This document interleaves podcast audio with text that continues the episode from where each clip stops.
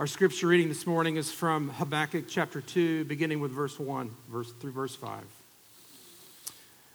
I will take my stand at my watchpost and station myself on the tower and look out to see what he will say to me and what I will answer concerning my complaint. And the Lord answered me Write the vision, make it plain on tablets, so he may run who reads it. For still the vision awaits its appointed time. It hastens to the end, it will not lie. If it seems slow, wait for it. It will surely come, it will not delay. Behold, his soul is puffed up, it is not upright within him, but the righteous shall live by his faith. Moreover, wine is a traitor, an arrogant man who is never at rest. His greed is as wide as Sheol. Like death, he has never enough. He gathers for himself all nations and collects as his own all peoples. The grass withers, the flower fades, but the word of our God will stand forever. Oh, Father, our Lord and God, now as we hear your word, fill us with your spirit, soften our hearts that we may delight in your presence. Sharpen our minds that we may discern your truth. Shape our wills that we may desire your ways. Through Jesus Christ our Lord. And I pray that response to the reading of the word is your heart this morning to inquire in his temple. Indeed, we have an inquiring prophet uh, before us this morning in Habakkuk as he asks, asks uh, so many questions of the Lord and the Lord gives him answers that prompt so many more questions as to what God is actually doing.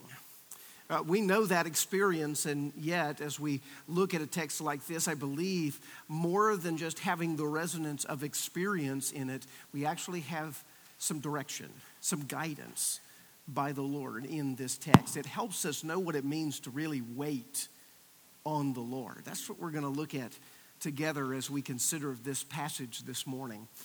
Uh, R.L. Smith, on this passage, a really well known Old Testament commentator, says there is no more important passage in the whole book of Habakkuk than Habakkuk chapter 2, specifically verses 1 through 4, and maybe zeroing in even more specifically, verse 4 itself.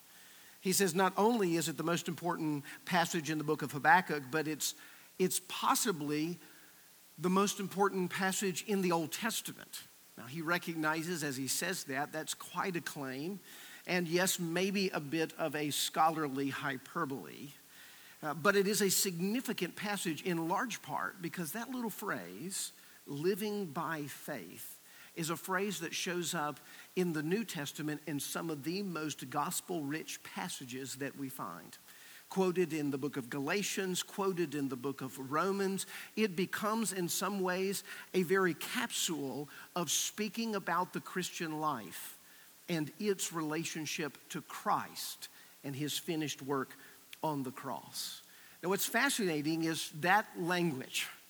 The most important verses in Habakkuk, the most possibly most important verses in the Bible, come Uh, right quickly on the heels of the most heated exchange that we practically see in the Bible. We have seen what we might call a dialogue of protest that has happened in chapter one of Habakkuk, where Habakkuk came with a complaint.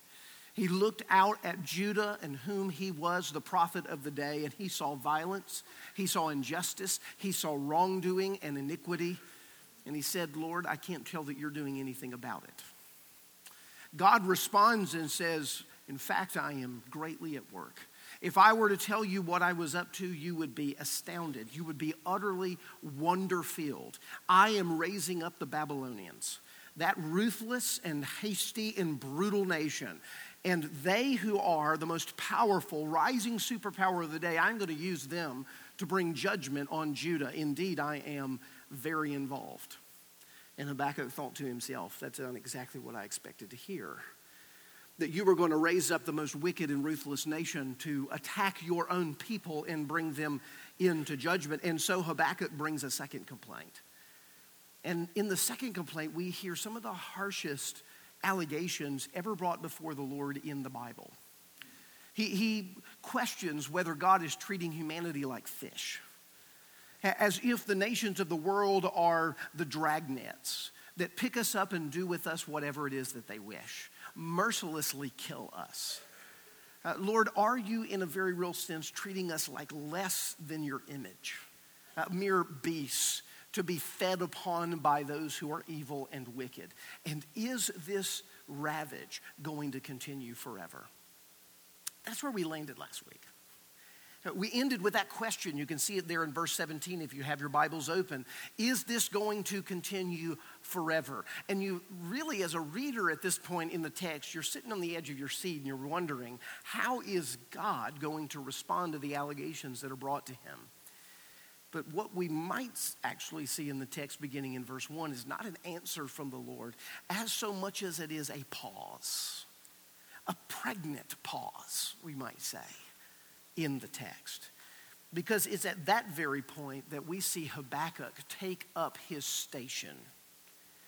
He says in there in verse 1 I will take my stand at my watchpost and station myself on the tower and look out to see what he will say to me. In this text, this living by faith, this wanting to hear from the Lord, this raising questions of which you've not gotten clarity. Answers have come that have caused more questions and concerns. This trusting in the Lord while wrestling with Him all at the same time. Habakkuk lands in verse 1 in learning what it means to wait on the Lord. Now, that's a phrase that we use from time to time when we're in conversation with each other. You know, you just need to wait on the Lord. What do we mean? What do we mean when we say a phrase like wait on the Lord? An often used, but I think largely unclarified, statement about what it means to wait on the Lord. But what Habakkuk's actually showing us, what God is showing us in this passage, is that waiting is essential to a vibrant faith. And learning how to wait well upon the Lord is where health to that faith is strengthened and grows and has a path for walking. As we look at this text together under that heading, waiting upon the Lord, I want you to see what Habakkuk does and I want you to see what God says. And I want to look at it with you in three ways. I want you to see first that Habakkuk positions himself to hear from God. That's the first thing we see in this text. When he's in the moment of pause, with all kinds of questions and concerns, he doesn't give up on the Lord, but he positions himself to hear from God. Verse 1 I will take my stand at my watchpost and station myself on the tower. I will look out to see what he will say to me. It's a beautiful image that Habakkuk gives us. It's the image that we confessed our sins to this morning from Psalm 130. It's the image of a watchman in this image would have struck home to the hearers of Habakkuk in his day for the ancient cities of old with the walls around them to protect them from the enemies also had what were known as watchtowers. And in those watchtowers were men whose sole responsibility was to keep watch, was to keep their eyes peeled on the horizon to make sure that no enemy was approaching by virtue of their high position. They could see things that those on the ground could not see. They were in a position to be able to spot enemies long before they uh, came. And so, in a very real sense, the watchman held the safety of the city in his hands. And it was his attentiveness to the horizon that ensured the safety of the city over the long haul. Now, from a human perspective, it makes total sense here. I mean, Habakkuk has just heard from the Lord, right? That Babylon is coming. A, a wicked nation is going to sweep in and is going to lay you low, and you're going to go into exile. For all Habakkuk knows uh, is the Babylonians are en route right now.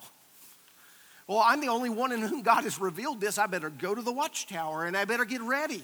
I want to be able to prepare the people for what may be the ensuing attack. But that's actually not what we see as the motivation of Habakkuk. It makes sense from a human perspective, but that's not his motivation in the text. Why does he go to the watchtower, whether actually or proverbially?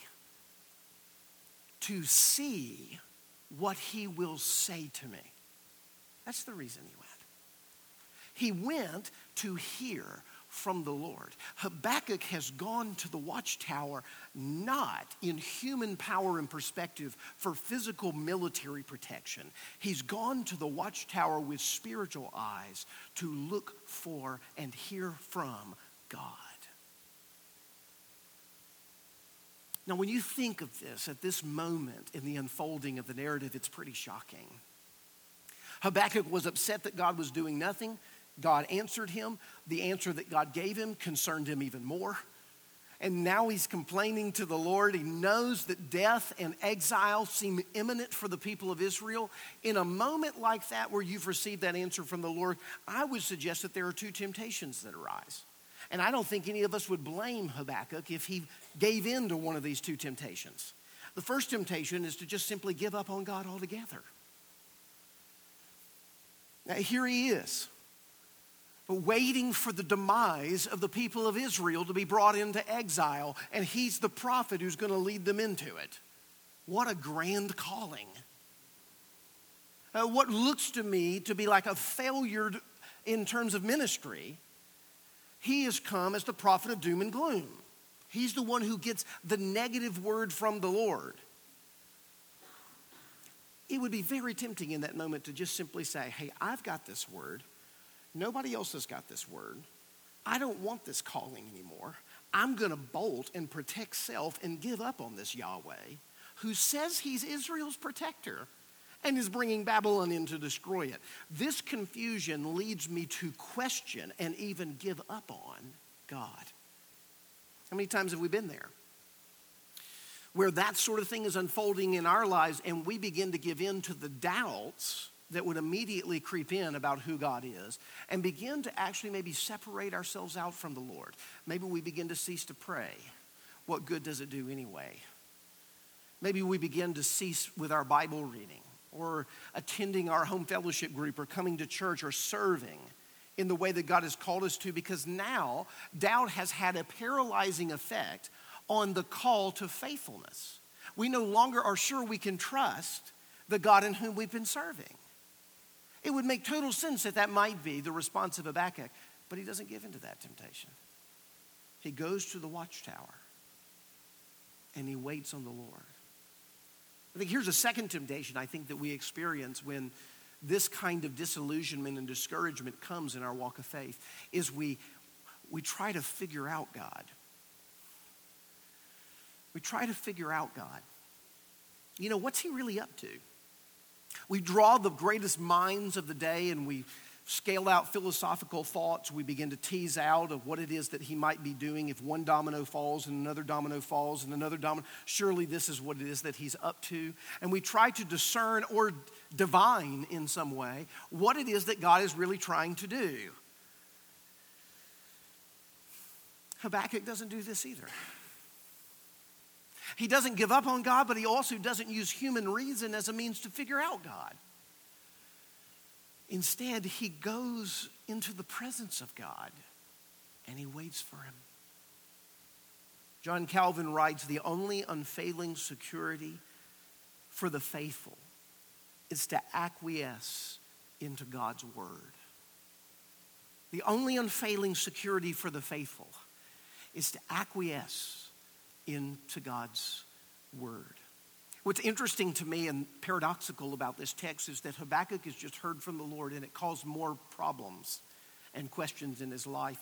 And the very thing he wants now more than ever is to hear more words from that God. Part of me would say, I don't want to hear from this God again. It gets more concerning the more that he says. But for Habakkuk, He's a little bit like Peter. You remember that point in the Gospels where the Lord Jesus Christ has a huge crowd that's before him. And we're told that Jesus doesn't entrust himself to the crowd, meaning he knows what's in the hearts of men. And he preaches a little message about eating his flesh and drinking his blood. And it kind of weirded out most everybody. Cannibalism was not on the menu for their day. And when Jesus started speaking in the forms of eating and drinking himself, and if you don't do that, you have no part with me, you know what we're told? We're told that many stopped following him. And we're told why. For this was a hard saying.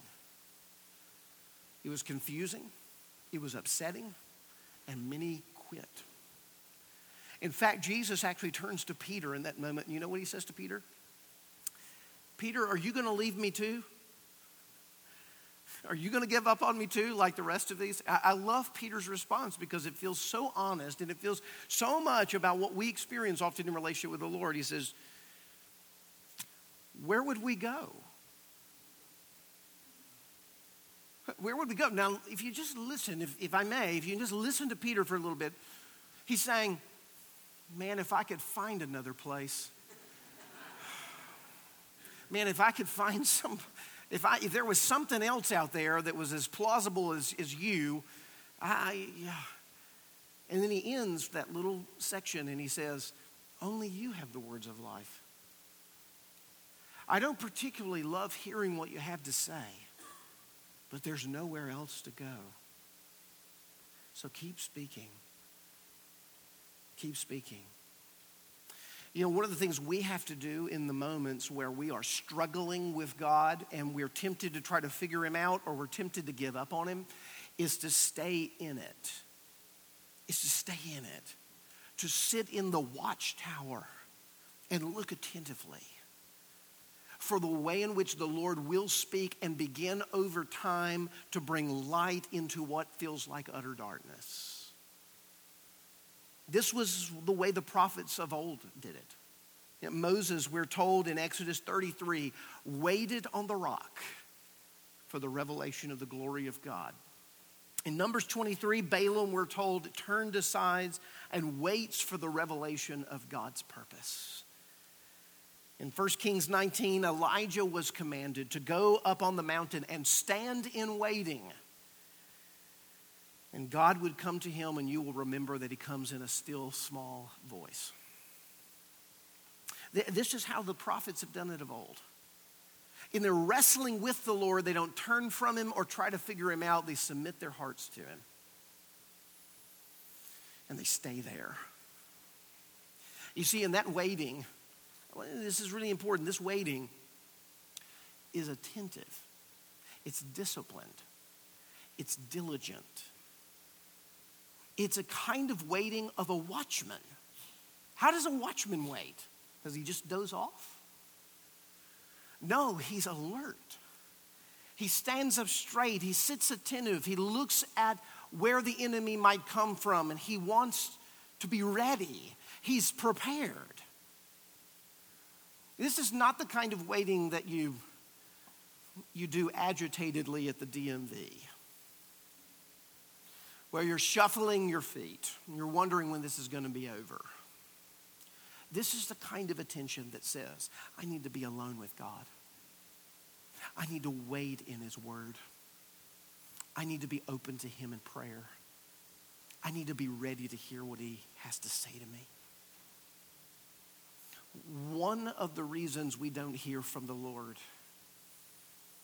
is that we don't sit still long enough for Him to speak to our hearts. That's one of the reasons we don't hear from the Lord. It's not that He's not speaking, it's that we're not listening. Is that we're not sitting at His feet, we're running around like Martha. Rather than Mary, who has chosen the better portion. And usually we'll say things like, Yeah, I prayed for it, wanting an answer. And we meant that 15 second prayer on the way to work two days ago. And we didn't sit with the Lord like a watchman for the morning. Like a watchman for the morning. Habakkuk shows us that if we're going to hear from the Lord and we're going to wait on Him faithfully, we're going to have to put ourselves in a position to hear from Him. And we're going to have to be committed to that. And what that may mean practically is we're learning to put margins in our life to where we have enough space where we have prioritized God over all of the other stuff. All of the other stuff. How are you going to hear the Lord in the midst of the noise? How are you going to hear what it is that He has to say if you're not in His Word? How's your heart going to be ready to receive what He has to say if you're not prayerful and expectant? It might be hard to hear the Lord, but if you don't give it a try, it makes it that much harder. He's ready and willing to speak, and He's speaking to you now. Even as you hear these words, there are things popping up in your heart. There are things you know about the patterns and the priorities of your life. And there are things that you know that the Lord is saying make space and time from me. Put yourself in a position to hear the Lord. But I want you to see the second thing. And this comes from God Himself in verses 2 and 3. We must submit ourselves to the timing of God. We must submit ourselves to the timing of God. Look, look at what He says in verses 2 and 3. He's, as God comes in response to Habakkuk sitting and waiting, he says this Write the vision, make it plain on the tablets, so he may run who reads it. For still the vision awaits its appointed time. It hastens to the end, it will not lie. If it seems slow, wait for it. It will surely come. I love this little section in Habakkuk chapter 2, and I love it because it seems to read oddly. He says, The vision awaits its appointed time, it hastens. And it's going to seem slow. It's not slow, it's, it, it's hastening. But when it seems slow, be sure that it's not delaying. Well, if it hastens, it doesn't seem like it would be slow. And if it's slow, would it appear slow? Wouldn't we know if it was slow?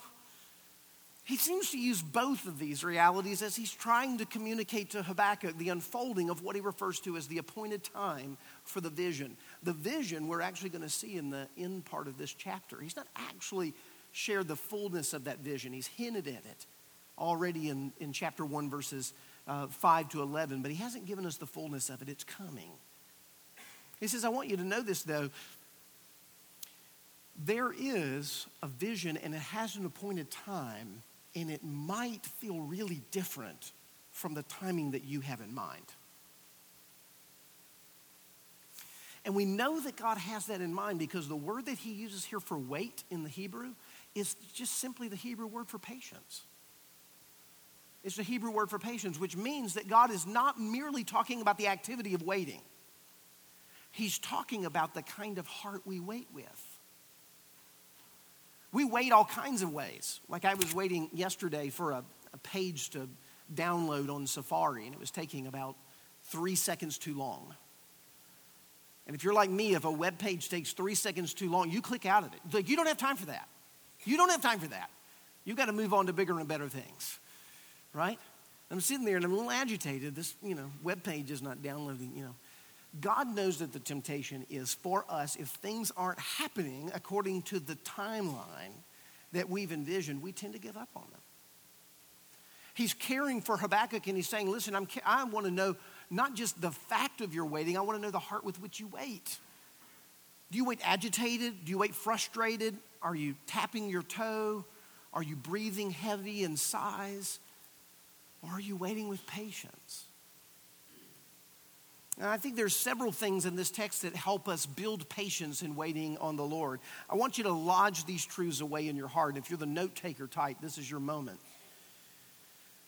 He tells us in this text that everything that happens happens on time. I want you to think of how relieving that is. Everything that happens in your life happens on time.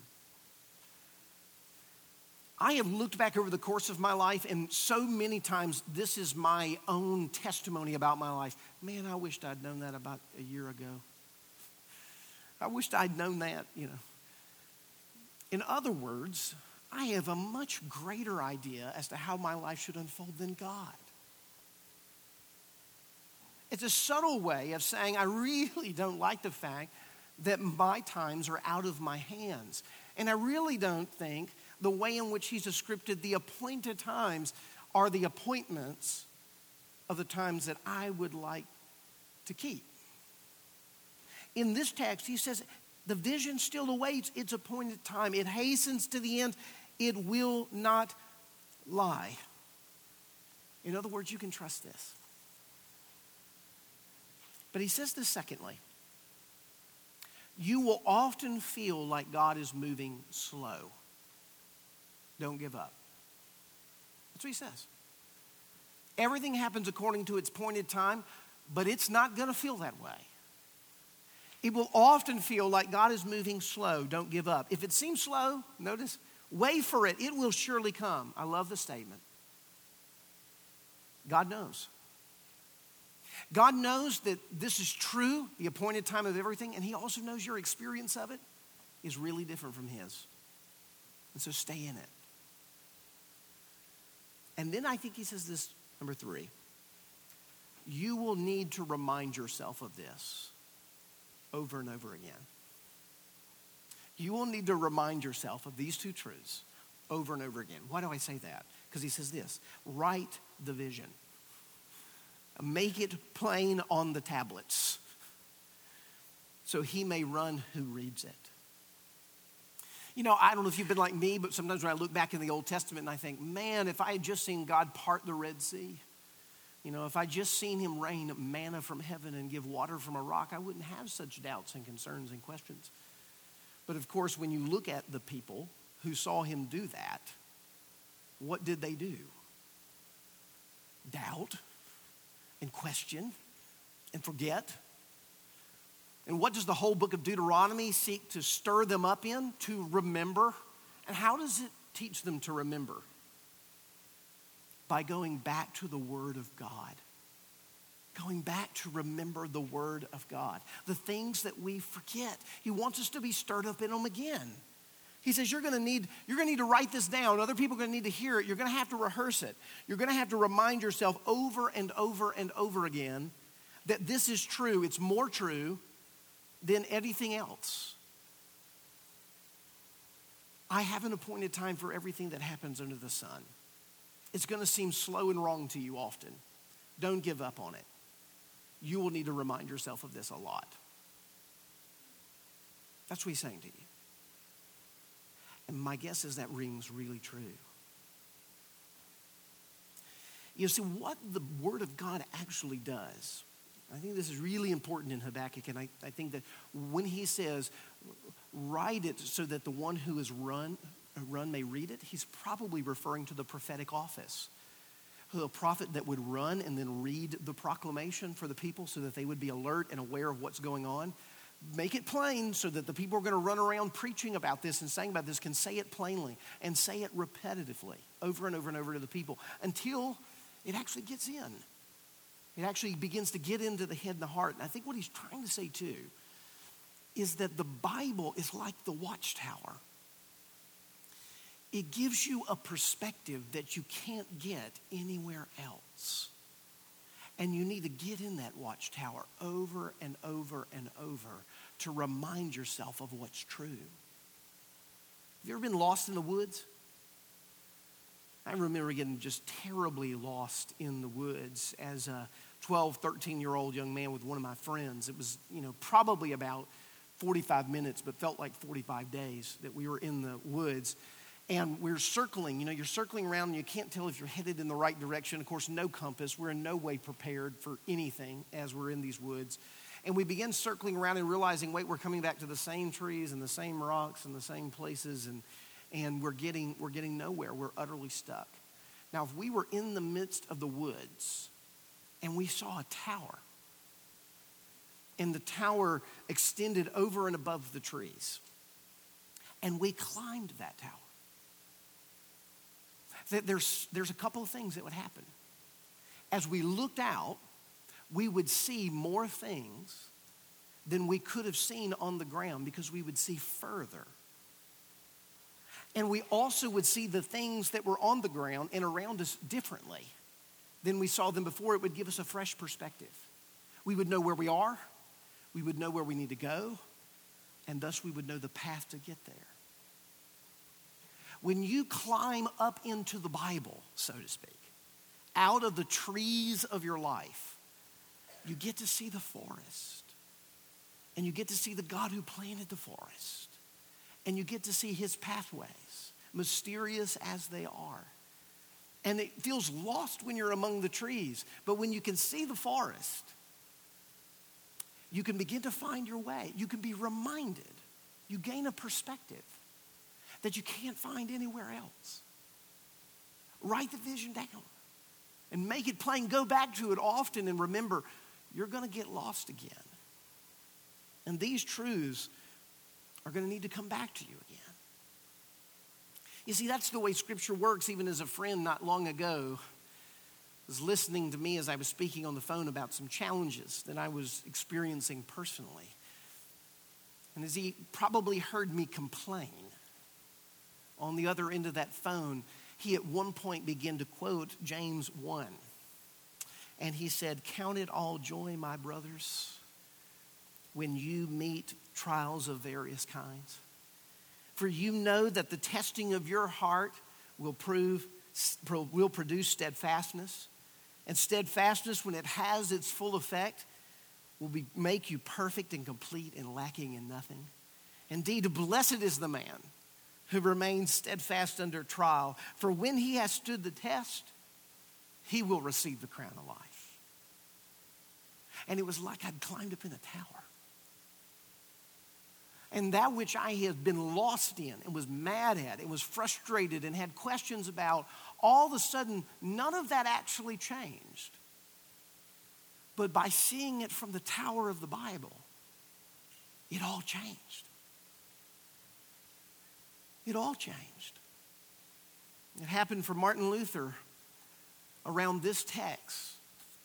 Well, not this text specifically, but Romans 1:17, where this text is quoted that the righteous shall live by faith. It was 500 years ago this year, 2017, 15, 17, when Martin Luther nailed his 95 Theses to the Wittenberg church door, and the Lord had his pleasure in starting what became known as the Reformation and recovered a doctrine called justification by faith alone, which says that we are not saved by how well we can navigate the forest of our lives and understand and perfectly um, course our way through the maze or the labyrinth of providence.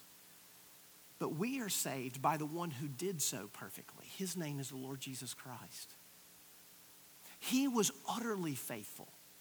And in the midst of his questions and his concerns in going to the cross, he did so faithfully. And he stayed in it even when he had those questions. Even in the Garden of Gethsemane, when he was on the cusp, we might say, of giving up, being tempted to let this cup pass from me, he didn't. He stayed in it because he wanted the Lord's will. He knew that he was there for redemption. He knew there was a purpose in the shedding of his blood and in the rending of his flesh. And he stayed in it to the end. He lived by faith, faithfully. Now, we are more like Peter. I believe, help my unbelief. But the beauty is, that's who he died for.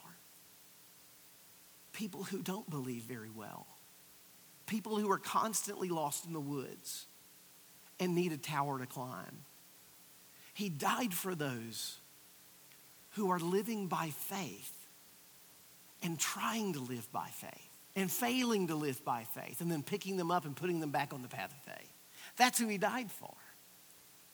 And every single time he brings you back to the watchtower of his word and you hear the gospel again, aren't you renewed?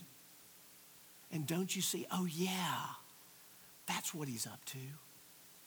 This suffering is not going to kill me, it's going to make me. And if it kills me, it's going to glorify me. That's what he's up to. And Habakkuk was learning that lesson here in Habakkuk 2 1 through 4. that this is what it means to live by faith. That this is a wonderful, perplexing life. This is a glorious, incomprehensible gospel. And we are a people who are going to have to trust our God when we don't always understand Him, that He moves in mysterious ways, His wonders to perform, right? He plants His footsteps on the sea and He rides upon the storm. That, that His mysteries aren't always plain, but He, William Cowper says, is His own interpreter. He will in time make it plain. Wait for it. Let's pray to that end. Father in heaven, help us. Help us do a, to be a people who don't clamor to know more than we're supposed to, but a people who rest in what we know and in the God who knows. Help us to be a people who bring honest questions to you, a God who will give honest answers, and a God who always, in His Word, faithfully gives us a watchtower, the watchtower that is Christ. It is in the lens of Jesus, through His eyes, and in His life that we find our way in trust of you. Today, Lord, work that into us. You know what's needed in this room right now. Come and encourage your people in the truth. We pray this in Jesus' name. Amen.